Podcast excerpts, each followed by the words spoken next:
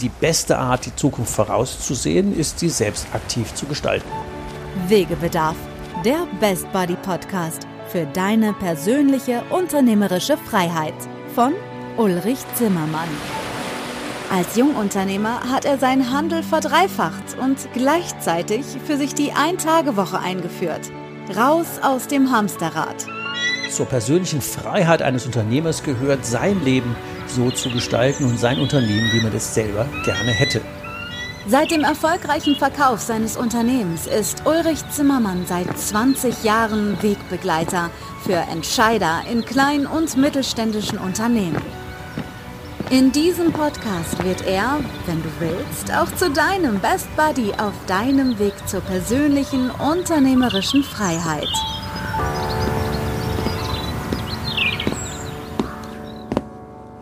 Super, dass du wieder dabei bist beim Wegebedarf Podcast, dem Best Body Podcast für deine persönliche unternehmerische Freiheit. Und toll, dass du wieder ein wenig deiner Zeit in deine unternehmerische Freiheit investierst. Was machen wir heute in dieser Folge? Da haben wir einen Gast. Und heute geht es um Haltung. Es geht um Werte, es geht um Einstellungen, es geht um das Finden von Talenten statt dem Suchen nach Fachkräften. Und es geht äh, darum, dass es vielleicht gar keinen Fachkräftemangel, sondern einen Führungsmangel gibt. Und dazu haben wir ein Gespräch mit Frau Dr. Johanna Dahm, die ich ganz herzlich als Gast heute in dieser Podcast-Folge begrüße. Herzlich willkommen, Johanna. Ja, lieber Uli, ich freue mich sehr, dass ich dabei sein darf und äh, es ist mir Ehre und Freude, heute in der zehnten Folge, glaube ich, deines Podcasts hier dabei zu sein. Das ist ja ein, äh, ja, ein Glücksgefühl für mich auch heute, wirklich. Sehr schön. Ja, für mich auch. Fand ich toll. Ähm, du hast ja auch eine ganze Menge veröffentlicht, Bücher geschrieben, einen Doktortitel. Du hast ja ganz viele Erfahrungen gemacht, Millionen von Leuten entlassen, hätte ich was gesagt, tausend. und dann wieder Talente gefunden. Und von dieser Erfahrung wollen wir natürlich heute ein bisschen ähm, profitieren. Wie dürfen sich denn unsere Hörer dich und deine Geschichte denn vorstellen? Du hast dich ja vom angestellten Human Resource Spezialisten zur selbstständigen Unternehmerin entwickelt. Und da gab es ja eine ganze Menge wahrscheinlich prägnante Erlebnisse und Erkenntnisse. Ähm, magst du unsere Hörer mal kurz zu deinen Weggabelungen passend zum Wegebedarf? Wo gab es denn überall Wegebedarf in deinem Leben? Oh, meine Güte, so viele Fragen auf einmal. Also ich versuche ja. das ein bisschen zu strukturieren, lieber Uli.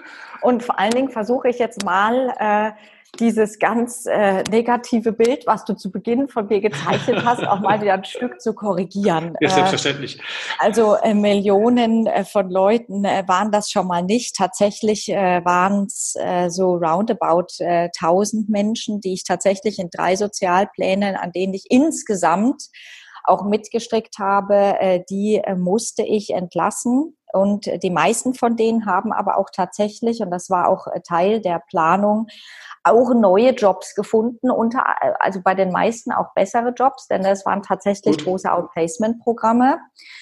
Ähm, ich habe aber mindestens ebenso viele auch rekrutiert. Ähm, 500, äh, also wenn nicht mehr, das war so die letzte Zahl, die ich mal gezählt habe, Talente von der Pike auf bis in große Positionen auch entwickelt. Ähm, und äh, bei manchen Karrieren ist es tatsächlich auch so, dass es von den Azubis bis in die Führungspositionen auch tatsächlich ging. Und ähm, das ist ja wahrscheinlich auch ein Teil, um den es heute auch ein bisschen gehen soll. Denn Fachkräftemangel ist ja so ein Unwort ähm, meines Erachtens, äh, das wir kreiert haben. Und der War for Talents, der Kampf um die Talente, um den äh, wir ja seit Jahrzehnten inzwischen schon reden, ist meines Erachtens hausgemacht. Du hast es am Anfang gesagt, wir haben eigentlich eher einen Führungsmangel. Und warum ist das so? Weil wir, egal welchen Job wir in der Regel ergreifen, eine Sache nie gelernt haben. Wir haben nämlich nie gelernt zu führen. Es ist ja nicht Teil unserer Ausbildung, sei es in den Ausbildungsberufen oder auch in, äh, im Studium. Wir lernen es einfach nicht zu führen. Ja, und darum kümmere ich mich ein, Stück, weit auch in den Mandaten, äh, die ich übernehme, dass ich eben mit den Führungskräften zusammenarbeite, dass ich nochmal hingucke, hey, wie können wir denn mit unseren Leuten im Unternehmen, am Unternehmen, bevor sie ins Unternehmen kommen, besser zusammenarbeiten? Äh, wie steht's denn mit der Führungskultur im Unternehmen und wie können wir denn da einfach gucken, dass die Leute, die wir ins Unternehmen holen, die im Unternehmen sind, die möglichst auch bleiben sollen, da besser zusammenzuarbeiten. Das ist einfach meine Aufgabe. Das hört sich cool an, das würde ich auch so unterschreiben. Jetzt haben wir ja hier überwiegend, unsere Hörer sind ja eher kleinere, mittelständische, also so, das wird ganz klassisch sagen, bodenständige Unternehmer. Und die würden sagen, ja, also das geht im Konzern, das geht bei uns alles nicht. Wie siehst du das so gerade bei kleinen? Selbstständigen, die mit ein, zwei, drei, fünf, zehn, zwanzig, fünfzig Mitarbeitern, inwieweit ist das äh, übertragbar?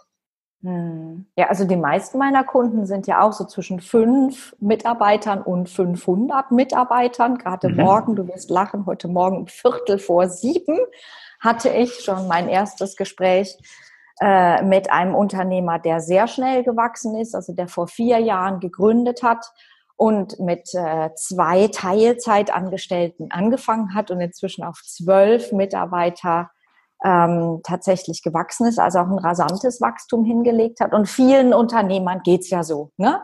Also da haben wir dann irgendwann mal angefangen aus einer Idee oder haben auch äh, aus einem Familienbetrieb irgendwas hochgezogen, dann kam die Hochkonjunktur äh, Konjunktur und wir sind einfach schnell gewachsen.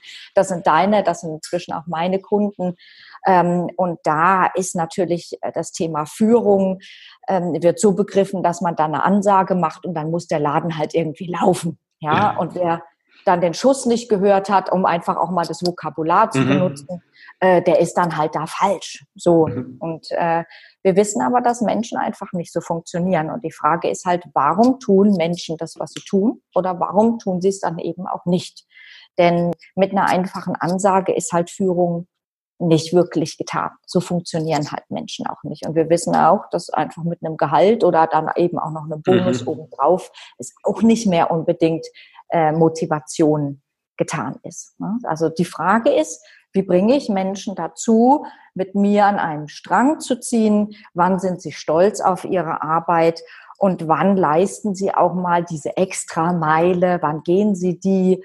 Ja, und in Krisensituationen, so wie wir sie heute halt haben, in Ausnahmesituationen, wie treffe ich da auch unter, unter Druck einfach Entscheidungen? Wann kann ich halt von Leuten auch einfach mehr abverlangen? Das sind so diese großen unternehmerischen Entscheidungen. Und ganz ehrlich, da ist es völlig egal, ob ich jetzt 5000 Leute führe oder fünf. Es sind einfach überall dieselben Herausforderungen. Und manchmal ja. unter da verstecken wir uns einfach auch hinter dieser Argumentation, ja, das kannst du im Konzern machen, aber nicht bei uns mit den fünf oder 50 Leuten. Aber die, die, die Herausforderungen sind überall dieselben.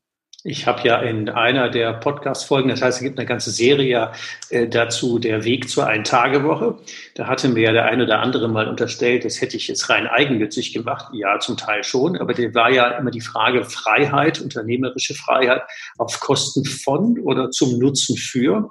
Und da war ich ja der Meinung, bin das immer noch, dass äh, Mitarbeiter nicht für Unternehmer da sind, sondern Unternehmen für die Mitarbeiter, wenn die ihre Lebensziele mit der Unternehmung besser erreichen, ist es ja ein attraktiver Arbeitgeber. Und wenn er die einfach nur füttert mit Geld und von ihren Zielen abhält, wie siehst du das? Ein Unternehmen hat natürlich einfach äh, zunächst mal das Ziel, gewinnmaximierend zu arbeiten. Sonst könnten Mitarbeiter nicht äh, bezahlt werden, sonst könnte nicht investiert werden, sonst könnten Dinge nicht vorangebracht werden. Eine Gewinnmaximierung kann aber der Sinnmaximierung, die so ein Mitarbeiter einfach auch hat, nämlich sich selbst zu verwirklichen, äh, da auch ein Stück weit Sinn drin zu sehen, was er den ganzen Tag lang macht und am Ende des Tages auch auf ein Tagwerk zu schauen, nicht entgegenstehen. Ja, das darf sich nicht widersprechen. Das heißt, ein Unternehmen und ein Unternehmer ist dafür da, einem Mitarbeiter zu zeigen, warum er da ist. Mhm. Ja, so, und äh, das haben wir aber zu lange ignoriert, meines Erachtens. Ja, also einfach nur eine Beschäftigung zu bieten und äh, zu sagen, okay, du hast hier einen Lohn und du hast hier eine Beschäftigung, also sieh zu, dass du damit was anfangen kannst und sei dankbar dafür, das reicht heute nicht mehr. Es gab ja mal so den alten Spruch, dass Arbeitnehmer und Arbeitgeber falsch verteilt sind. Also der Arbeitnehmer gibt ja eigentlich seine Arbeit und der Arbeitgeber nimmt ja die Arbeit. Also eigentlich wären die ja genau andersrum. Wobei ja. ich auch glaube, mit der Gewinnmaximierung, eigentlich ist ja da ist, würde ich immer so sagen, Ergebnisse ergeben sich und Erfolge erfolgen aus dem, was man vorher tut und aus welcher Haltung man daraus handelt. Also ist der Gewinn zwar wichtig und notwendig und äh, auf Dauer existenziell, aber eigentlich nicht das Ziel, sondern tatsächlich ein Ergebnis. Könntest du das auch so sehen? Oder wie ja. ist da deine Haltung? Wegebedarf, der Podcast. Spurensuche. Ja, jetzt ist es natürlich so, wir können da wunderbar Wortklauberei betreiben, ja, ja, und am Ende des Tages uns in philosophischen Diskussionen ergehen, ja. Ähm, ich glaube, das Betriebsergebnis muss stimmen für beide Seiten, das sodass auch Zufriedenheit herrscht, mhm. ja. Wir beide, wir sind ja auch Unternehmer, und äh, müssen gucken, dass wir bei all dem Einsatz, den wir bringen und mit aller ähm, Empathie, aller Freude und allem Elan, den wir da zeigen, dass aber am Ende des Tages unsere Rechnungen bezahlt sind und dass wir dann auch noch sagen, es hat sich gelohnt, ja. Definitiv. Ähm, und zwar auch so, dass wir dann sagen, oh, wir können dann nebenher auch noch einen Podcast machen, ja, und äh, wir können dann auch noch was schreiben. Es muss dann auch noch was abfallen dafür. Ne? Mhm. So. Ja, ja, und dass wir dann auch noch beherzt und mit Sinn und Verstand in die Zukunft gucken können und sagen, okay, da können wir dann auch noch äh, eine Vision verwirklichen. Und so denkt jeder Unternehmer, zumindest solange er ein gesund denkender Unternehmer ist. Ja, ja also Unternehmer unternehmen dann einfach auch was. Das denke ich. Ähm, der Punkt ist eher, und das tun wir gerade, dass wir uns darüber unterhalten und zwar möglichst transparent. Und viele Unternehmer, die ich kenne, tun das nicht ja, dass sie da keine Klarheit in ihren Visionen und in ihren Zielen haben für sich selber. Und äh, das ist dann das Zweite, was daraus resultiert, diese Klarheit ihren Mitarbeitern gegenüber auch nicht haben. Das heißt, das ist nachvollziehbar, ja. Mhm. Ja, also weder haben sie für sich selbst eine Klarheit was ist Ihr Geschäftsfeld, was wollen Sie eigentlich erreichen, was wollen Sie mit dem Geld überhaupt tun, was Sie da verdienen, was genau. Sie investieren und so weiter. Noch kommunizieren Sie das den Mitarbeitern gegenüber. Und dann herrscht auf einmal diese Disbalance. Ja, genau. Ja? Heute Morgen zum Beispiel hatte ich dieses wunderbare Gespräch, von dem ich mhm. vorhin erzählt habe. Mhm. Da kommt dann die Mitarbeiterin zum, zum Chef und sagt, sag mal, hör mal, äh, wir verdienen doch jetzt auf einmal so viel mehr. Warum fällt denn da für mich nicht mehr ab? Gute Frage. Mhm. Ja, mhm. das ist kein Einzelfall.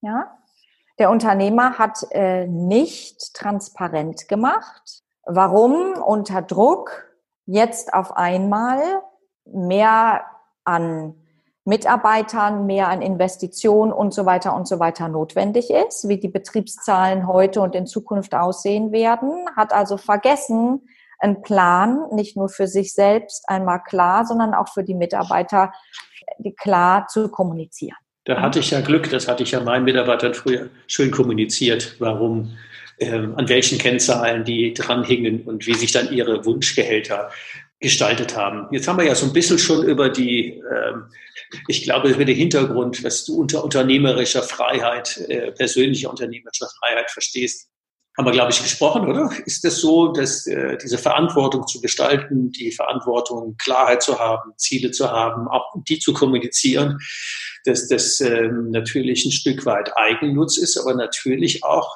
wenn man über Kultur im Unternehmen redet, eine Verantwortung ist, die ähm, nicht nur die Mitarbeiter, sondern auch die Lieferanten, die Kunden, die Partner, ähm, dass die da alle Klarheit haben sollten. Ja, ja, ja, auf jeden Fall. Vor allen Dingen, wir regen uns ja dann auch als Unternehmer gerne mal drüber auf, wenn uns diese Klarheit nicht gewährt wird, ja. Also ich denke zum Beispiel an einen Kunden, der exportiert weltweit mhm. und hat halt einen Vertriebspartner, der ihm halt nicht genügend Transparenz gibt in die Zahlen, ihnen aber regelmäßig Kunden gibt, ihnen aber nicht unbedingt sagt, wie viel Provision er dann von beiden Seiten bekommt. Ne? Darüber regen wir uns dann auf. Ja, klar. Wir aber dann gerne den Gewinn und bekommen auch gerne die Aufträge. Ja, also ne, diese alten schönen Sprichwörter, du kennst das, was du nicht willst, dass man dir tut und so weiter, ja. Also wir hätten es gerne von der einen Seite, müssen es aber nicht unbedingt an die andere Seite geben. Das funktioniert halt nicht. Und da kann ich einfach nur sagen, wenn du möchtest, dass deine Mitarbeiter, dass deine Lieferanten, deine Zulieferer und so weiter dir gegenüber Fair Play spielen, dass die dir gegenüber transparent sind, transparent. Genau. Halt das, auch andersrum machen. Das, das sind wir also sofort einer Meinung. Das ist perfekt, dass das so passt. Das heißt, ähm, das wäre so auch ein paar Thesen aus dem, was du sagst. Wir haben eigentlich gar kein Fachkräfteproblem, sondern wir haben ein Führungsproblem. Weil wenn Menschen sich aufgehoben fühlen, dann arbeiten sie auch gerne da, dann ist das Unternehmen auch attraktiv dann ist auch jenseits der, ähm, wie soll man sagen, äh, des Schmerzensgeldes am Monatsanfang, Mitte oder Ende, dann haben wir auch in der Kultur eine äh, Frage, wo Leute dann gerne äh, arbeiten und wissen, wozu und wohin. Also die unternehmerische Freiheit hat ähm, zumindest in meinen Thesen immer auch äh, wirklich einen sehr großen Aspekt in die Frage, für wen. Und wenn es nur eigennützig für den Unternehmer ist, dann ist das äh, sehr kurz gesprungen. Und wenn das für wen sich das auf das ganze Umfeld bezieht, ist das äh, eine sehr schöne Art zu gestalten. Wie hast du denn dein unternehmerisches Umfeld für dich gestaltet? Wegebedarf, der Podcast. Die Route naja, zunächst mal ist ja eine große Frage, wie ich überhaupt Unternehmerin geworden bin. Ja, genau. Ja, und das spielt sehr hinein in deine Frage, wie ich dieses unternehmerische Umfeld gestaltet habe. Ne? Mhm. Denn ich bin ja eigentlich Unternehmerin wider Willen. Ähm, mhm. Ganz lustige Geschichte, denn mein jetziges Unternehmen ist eigentlich mein zweites, denn ich habe ja schon während meiner Universitätszeit mein erstes Unternehmen gegründet. Okay, was war das? Ja, und äh, das ist nicht immer unbedingt jedem bekannt. Ich durfte äh, kürzlich äh, schon mal darüber sprechen, als ich bei äh, Gedankentanken in Köln auf der Bühne stand. Ich habe tatsächlich ja an der Uni Köln promoviert und kam in diesen Bologna-Prozess hinein. Ja, also ich war so der letzte Jahrgang 2001, 2 und hatte ja noch auf ähm, Diplom beziehungsweise äh, Magister studiert und dann promoviert und nach mir kamen alle nur noch auf Bachelor beziehungsweise mhm. Master. Und äh, die Unternehmen hatten ja immer schon an der Uni Köln als so eine Elite-Hochschule eben auch rekrutiert. Und wir bekamen eben Gelder, um ein Zentrum für moderne Forschung eben zu etablieren und ähm, dementsprechend mit den Unternehmen wie Henkel, Bosch, 3M, Daimler und so weiter auch ähm, zu kooperieren, zu sagen, was muss denn der Absolvent der Zukunft können, um möglichst schnell dann eben auch ins Unternehmen zu überführt werden, dort in Ausfort- und Weiterbildung dann auch eben integriert werden zu können. Mein Doktorvater saß als Geschäftsführer auf diesem Zentrum für moderne Forschung, mhm. hat mir aber das gleich gegeben, alles während meiner Promotionszeit und sagte, Johanna, mach du das, ich will damit nichts zu tun haben, mach du das operativ, ich sorge für Drittmittel und Gehälter und so weiter, mhm. aber mach das bitte, du kannst mehr so reden und repräsentieren und so weiter. Also das, was ich auch schon immer konnte. So. Und dann war es tatsächlich so, ich war fertig mit Promotion, ich brauchte einen Job ähm, dass dann ich irgendwie drei Arbeitsangebote hatte und die sahen alle gleich aus. Also irgendwie irgendwas mit Auto, irgendwas mit Handy, das war damals ja noch eine große Sache und alles 40 Stunden Woche und alles irgendwie out of town und ich war total gelangweilt und mit der Entscheidung überfordert. Und dann kam Henkel und sagte zu mir, hör mal zu, wir brauchen dich, denn du hast eine Ahnung darüber, was der Absolvent der Zukunft kann, wie das Profil ist, ähm, wir geben dir jetzt hier einen Blankoscheck. Bitte mach für uns das Profiling und Matching von cool. Absolventen mhm. mit in Zukunft den Anforderungen von Henkel. Und wir sind in einer Erfahrungsaustauschgruppe. Das brauchen die anderen auch alle. Wir brauchen dringend Talente. Und dann habe ich gesagt, äh, ich habe gar keine Ahnung. Dann haben die gesagt, du kennst auch Leute, die brauchen auch alle irgendwie jetzt ein bisschen Futter. Mach was. Hört sich an wie Pippi Langstrom. Habe ich noch nie gemacht, wird gelingen. Genau. Super gut. Genau. Und jetzt fragst du nach unternehmerischem Umfeld. Dann, ich war schon immer so ein Mensch, habe ich noch nie gemacht, kriege ich hin. Ja, genau. Und dann habe ich zuerst mit Freelancern die auch alle so ein bisschen angeödet waren vom damaligen Arbeitsmarkt, habe ich erst mit Freelancern äh, zusammengearbeitet und später habe ich da eine GmbH gegründet, mitten in diese Dotcom-Blase hinein übrigens. Mhm. Mhm. Und wir haben dann tatsächlich äh, eine zwölf Mann starke GmbH gegründet und haben dann für die DAX-Unternehmen Profiling, Matching, internes Recruiting, interne Personalentwicklung, alles webbasiert aufgebaut. Der Stratege würde sagen, eine coole Geschichte, weil du hast am KBF, Kittelbrennfaktor, entlang dein Unternehmen genau. entwickelt. Das ist genau. eine coole Positionierung. Genau. Ja, genau. sehr gut. Mhm. Und zwar ohne, dass ich Menschen wie dich an, äh, an der Seite hatte. Ich hatte einfach ähm, den Personalchef von Henkel, der mir direkt gesagt hat, was bei ihm im Unternehmen brennt. Mhm. Und er hatte mich, die ich gerade Zeit hatte und angenervt war von diesen drei Arbeitsangeboten, von denen ich immer gesagt habe, ganz ehrlich, das soll es jetzt gewesen sein. Dafür habe ich studiert, dafür habe ich promoviert. Das ist mir zu wenig. Ja, kann ich nachvollziehen. Und dann hat er ja zwei Sachen gemacht, nämlich Vertrauen und Zutrauen. Wahrscheinlich war der Hauptpunkt, als er dir das vertraut, also dass er dir vertraut hat und dass er dir auch zugetraut hat zu sagen, also junges Talent, ich sehe die schon größer als sie ist. Das ist ja oft ein super Punkt. Das ehrt mich jetzt. Das ja. ehrt mich natürlich jetzt, wenn man jetzt die Firma Henkel kennt und weiß, dass Henkel heute einen riesigen Start-up-Hub hat. Start-up-Hub, oh, war schwieriges Wort. Also ja, wir wissen, was du meinst. eine riesige Abteilung, die mhm. nur in Start-ups investiert. Mhm. Dann weiß man natürlich, ich war damals eine Mini-Nummer. Also ich war mini, mini, mini. Und heute sind da die ganzen Start-ups, die Apps haben, die Digitalisierung können, die, weißt du, ich hatte damals kein, also wir hatten Internet minimal, es gab kein Facebook, es gab kein, es gab nichts. Mhm. Ja, Anfang ja. der 2000er hatten Nein. wir nichts. Null. Wir hatten nur den Kunden. Wir hatten ein paar Leute in meinem Wohnzimmer, ja, mhm. Köln, irgendwie am Ring, in eine Zwei-Etagen-Wohnung, die ich komplett umfunktioniert habe. Und wir waren coole Leute und wir haben alle an einem Strang gezogen. Das war unternehmerisches Umfeld. Ja, sehr cool. Startup-Kultur ja. schon um die 2000. Ja, genau. Ja, damals mhm. hatten wir keinen Frank Thelen, wir hatten keine, wir hatten noch nicht mal das Wort Startup, wir hatten nichts, wir hatten nur ein Corporate Fund und damit haben wir gearbeitet. Ja, und wir wussten, was der Engpass im Unternehmen ist. Und das wollten wir.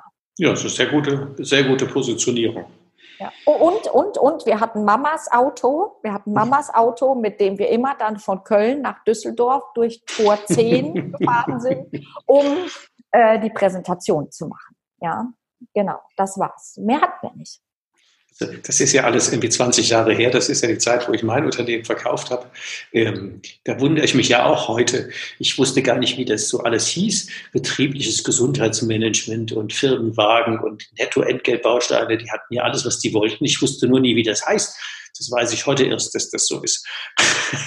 Aber die hatten auch alle Freiheiten dieser Welt und wir hatten auch so eine Art, ähm, ja, Startup-Kultur will ich nicht sagen, aber mit so einem jungen Chef, äh, und relativ alten Mitarbeitern war das schon sehr speziell. Aber am Ende hat es dann, neulich habe ich meinen ersten Azubi getroffen. Ähm, der ist drei Jahre jünger als ich. Mittlerweile Architekt, hat noch zweimal umgelernt, sagt er, ach, das war schon eine coole Zeit damals. Da haben wir ja jede Freiheit dieser Welt gehabt. Ähm, und das, also deswegen bin ich wahrscheinlich auch an dem Begriff da so geprägt. Wie ist denn dein unternehmerisches Umfeld heute? Heute ist es ganz ähnlich, ehrlich gesagt. Und vielleicht ist das auch meine, meine Liebe zu Freiheit und manchmal zum Experiment. Ja. Mhm.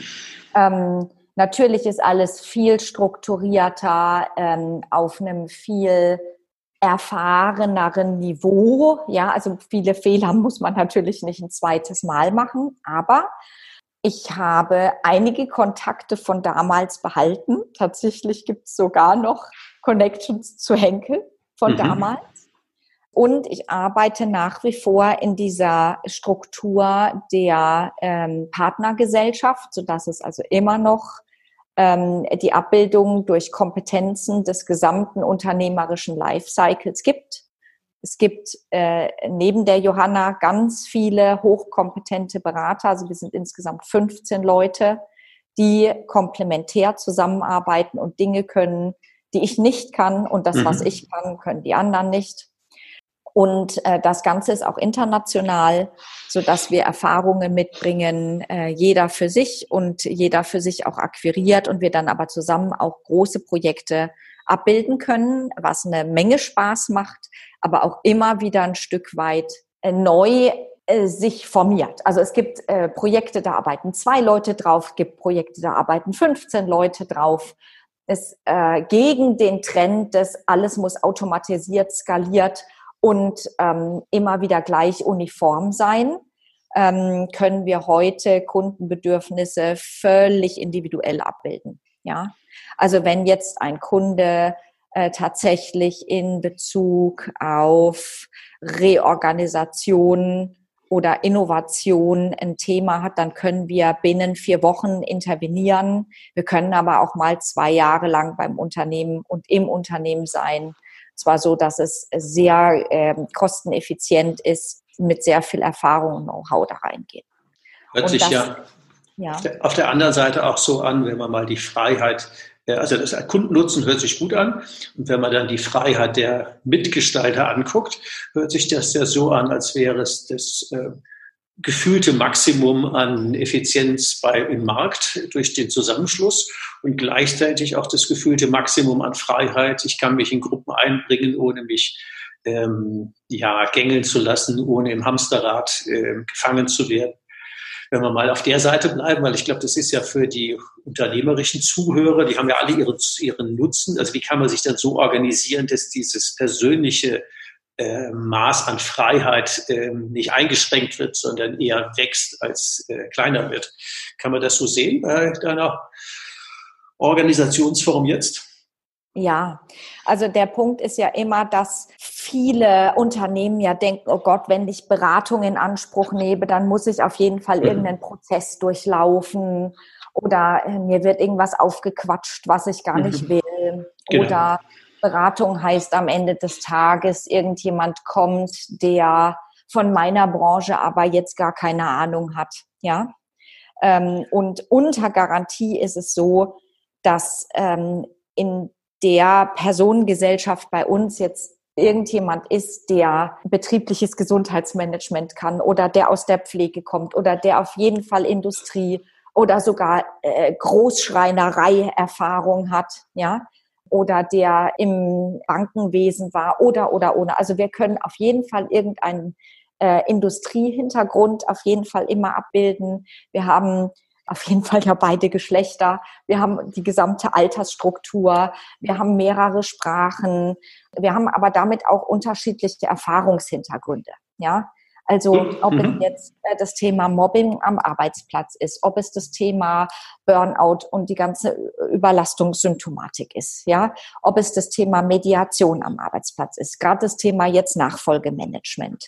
Wir haben alle Formen verschiedener äh, Personalsituationen, verschiedene Personalgespräche. Nicht jeder Berater ist für jedes Briefing einer jeden Personalgesprächssituation immer geeignet.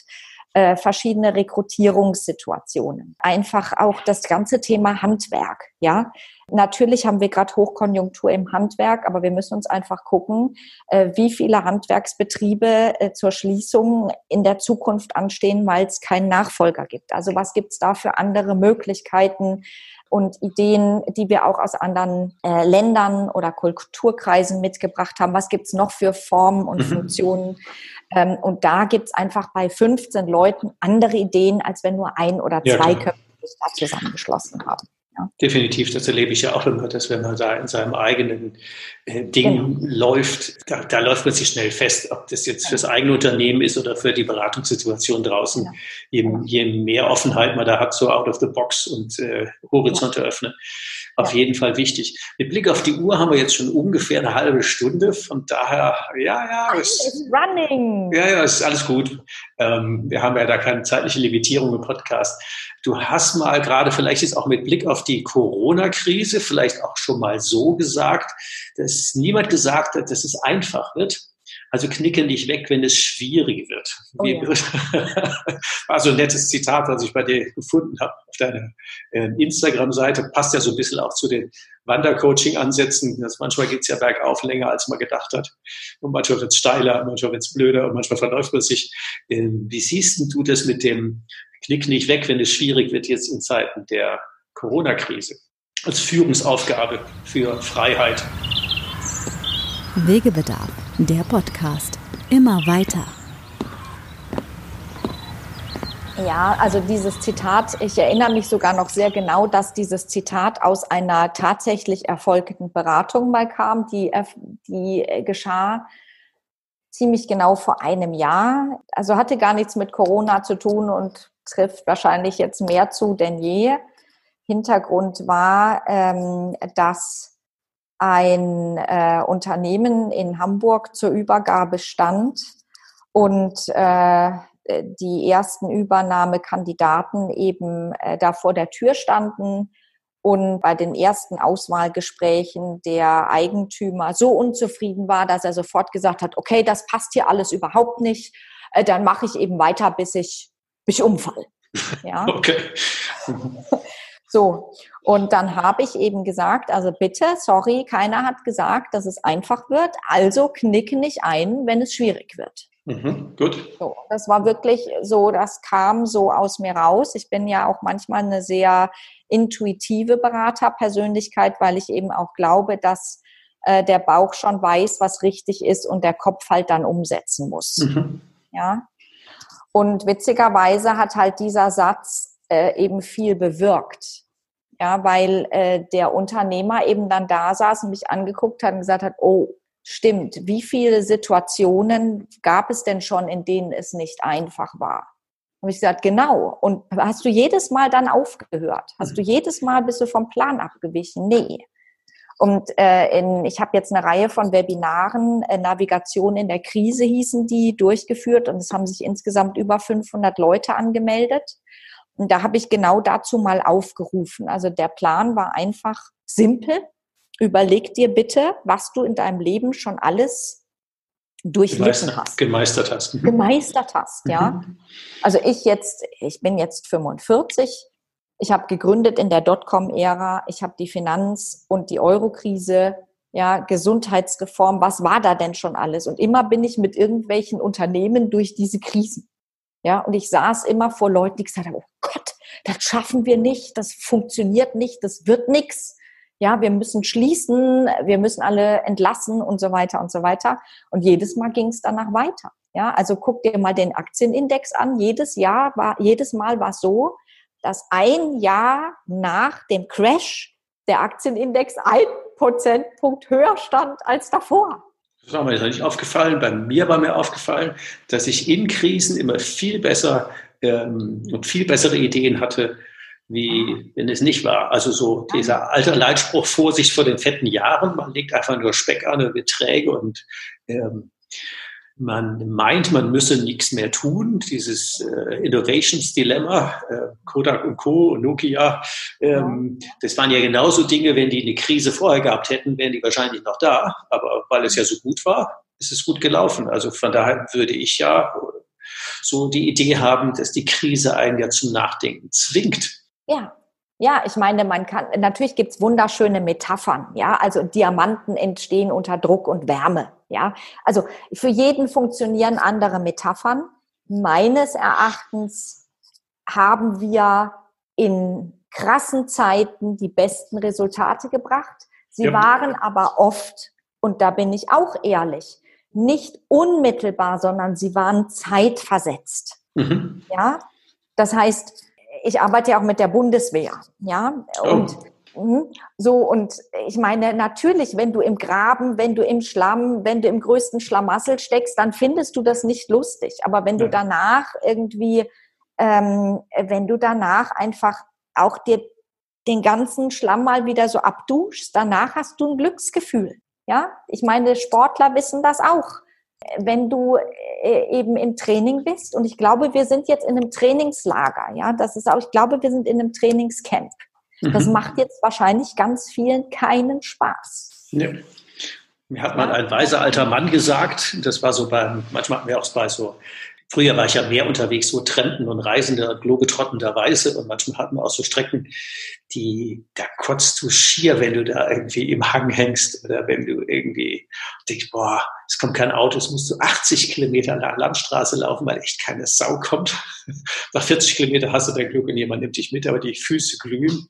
Aber das sind ja genau die Dinge, wo dann, das wollte ich gerade zitieren, dieser ältere Herr sagte, sagt, die größten Strapazen denkst du doch am Ende am liebsten zurück. Und das ist in den Krisen jetzt auch so. Das macht jetzt wie bei der Bundeswehr, wo du im Schlamm liegst oder wenn du jetzt in der Krise als Unternehmer steckst, das macht definitiv 0,000 Spaß. Ähm, wenn ich jetzt zum Beispiel an die letzte Woche denke, wo ich mit Unternehmen mal deren Unternehmen angeguckt habe, also von draußen drauf, was wir da für ungesehene Schätze gehoben haben oder für Dinge gesehen, die eigentlich offensichtlich sind für jemand, der nicht im Hamsterrad ist, äh, das ist schon, schon verblüffend. Also das Thema Gestaltung in der Krise, also nicht wegknicken wäre das äh, Zitat. Ähm, hattest du auch für deine unternehmerische Geschichte, also für quasi deine Unternehmerkarriere, hast du da auch ähm, so Wegmarken und wie hast du die gemanagt?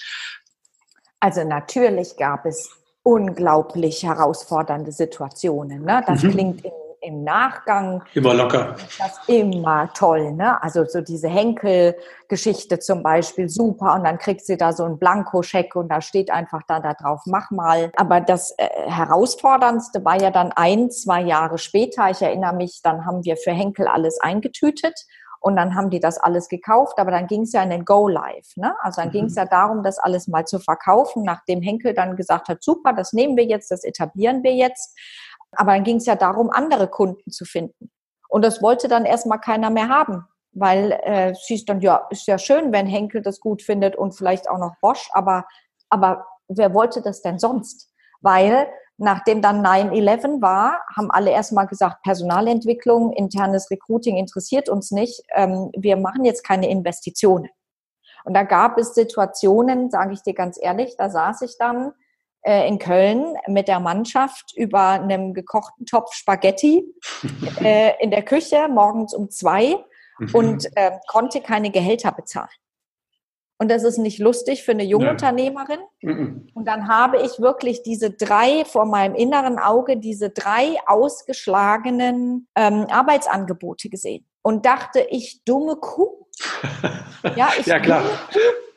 Hätte ich doch mal so ein tolles mit äh, Handy und äh, Firmenwagen und, und mhm. festem Gehalt, ja, 40 Stunden Woche aber da, das war der eine Monkey on my shoulder. Und der andere mhm. Monkey on my shoulder hat gesagt, bist du sicher, dass du diesen Job heute noch hättest? Mhm. Und würdest du dann diese vielen tollen Gefühle haben, dich verantwortlich zu sehen für andere Leute? Und wer weiß, was denn noch alles kommt? Ja.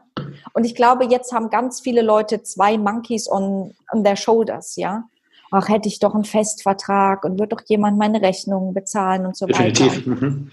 Und die anderen sagen, und jetzt beiß dich durch ganz viele, äh, auch Selbstständige oder Startups, die sagen, oh, gibt's nicht irgendwo jemand, der mir jetzt einen Job gibt und ähm, kann ich nicht irgendwo wieder anfangen und du bist doch da in Bonn und da gibt's doch die tolle Telekom, kann ich da nicht irgendwie anfangen und irgendwie eine Halbtagsstelle und die werden doch für mich jetzt noch irgendwie einen Job. Hey, wir mhm. haben gerade Shutdown. Ja, auch die Riesenfirmen, also selbst SAP feuert jetzt gerade die Riesenchefin ja, die wir vor noch nicht mal einem Jahr eingestellt haben. Und die Lufthansa wird vom Krisenstab geleitet und nicht vom General Manager. Und du kannst bei allen anderen Firmen gerade schauen, die dick im Saft standen, wie auf der Jobbörse gerade Stelle für Stelle für Stelle gestrichen wird. Sorry. Ja, das wäre ein guter Punkt. Ich glaube, wir, zum Ende eines jeden Podcasts haben wir immer drei Empfehlungen, drei Tipps, drei Appelle an die äh, Unternehmer. Wie würden wir die denn aus unserem Gespräch zusammenfassen? Ich glaube, den letzten hätte wir ja jetzt schon als ersten Punkt auf der Agenda. Oder was wäre denn der Tipp aus der letzten Aussage? Wegebedarf, der Podcast. Deine nächsten Schritte.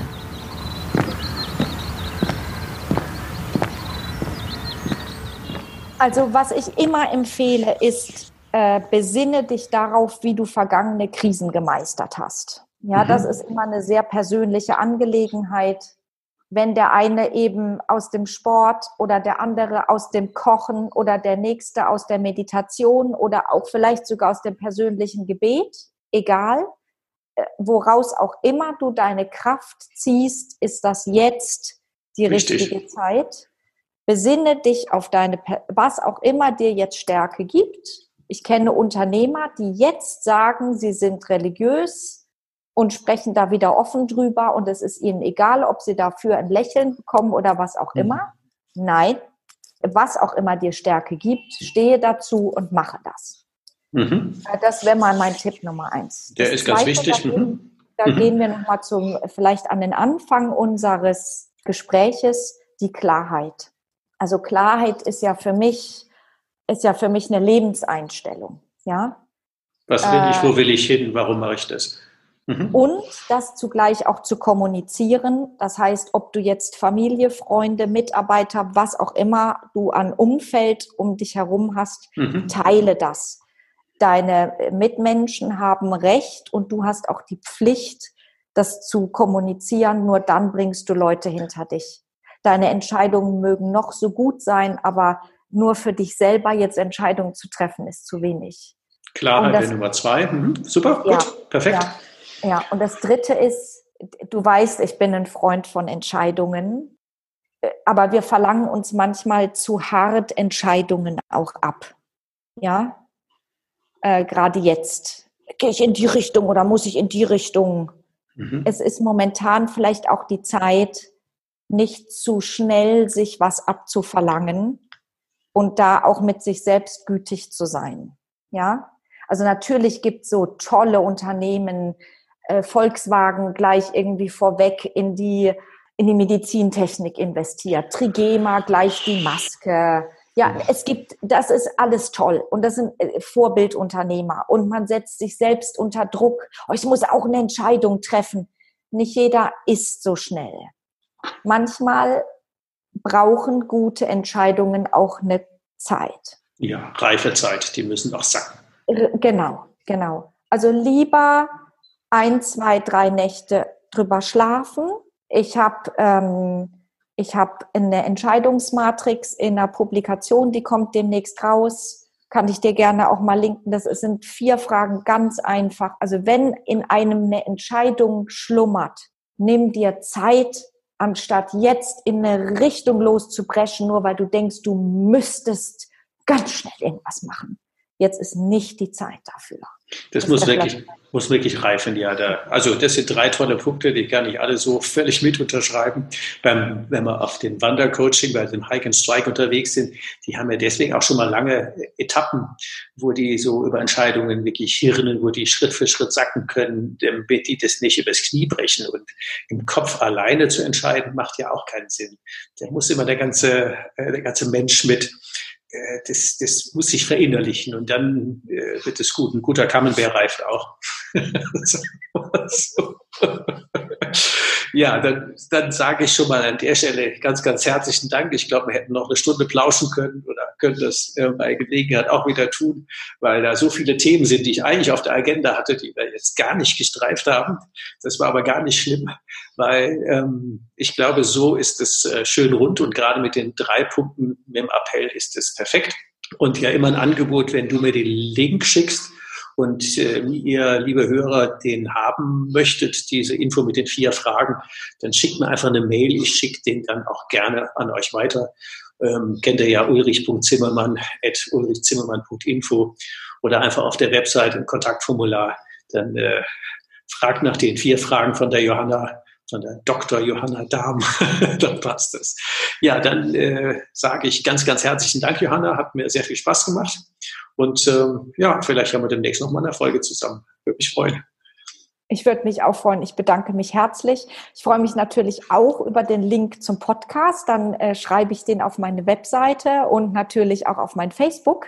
Mhm. Denn dann haben wir zusammen eine tolle Reichweite und äh, ich wünsche allen Hörern natürlich ganz viel Freude, auch weiterhin mit deinem tollen Podcast. Ich finde es immer großartig, wenn Menschen so viel Empowerment anderen Leuten geben wie du. Herzlichen Dank, dass ich heute dabei und zu Gast sein durfte. Dann mach's mal gut. Bis bald. Ciao.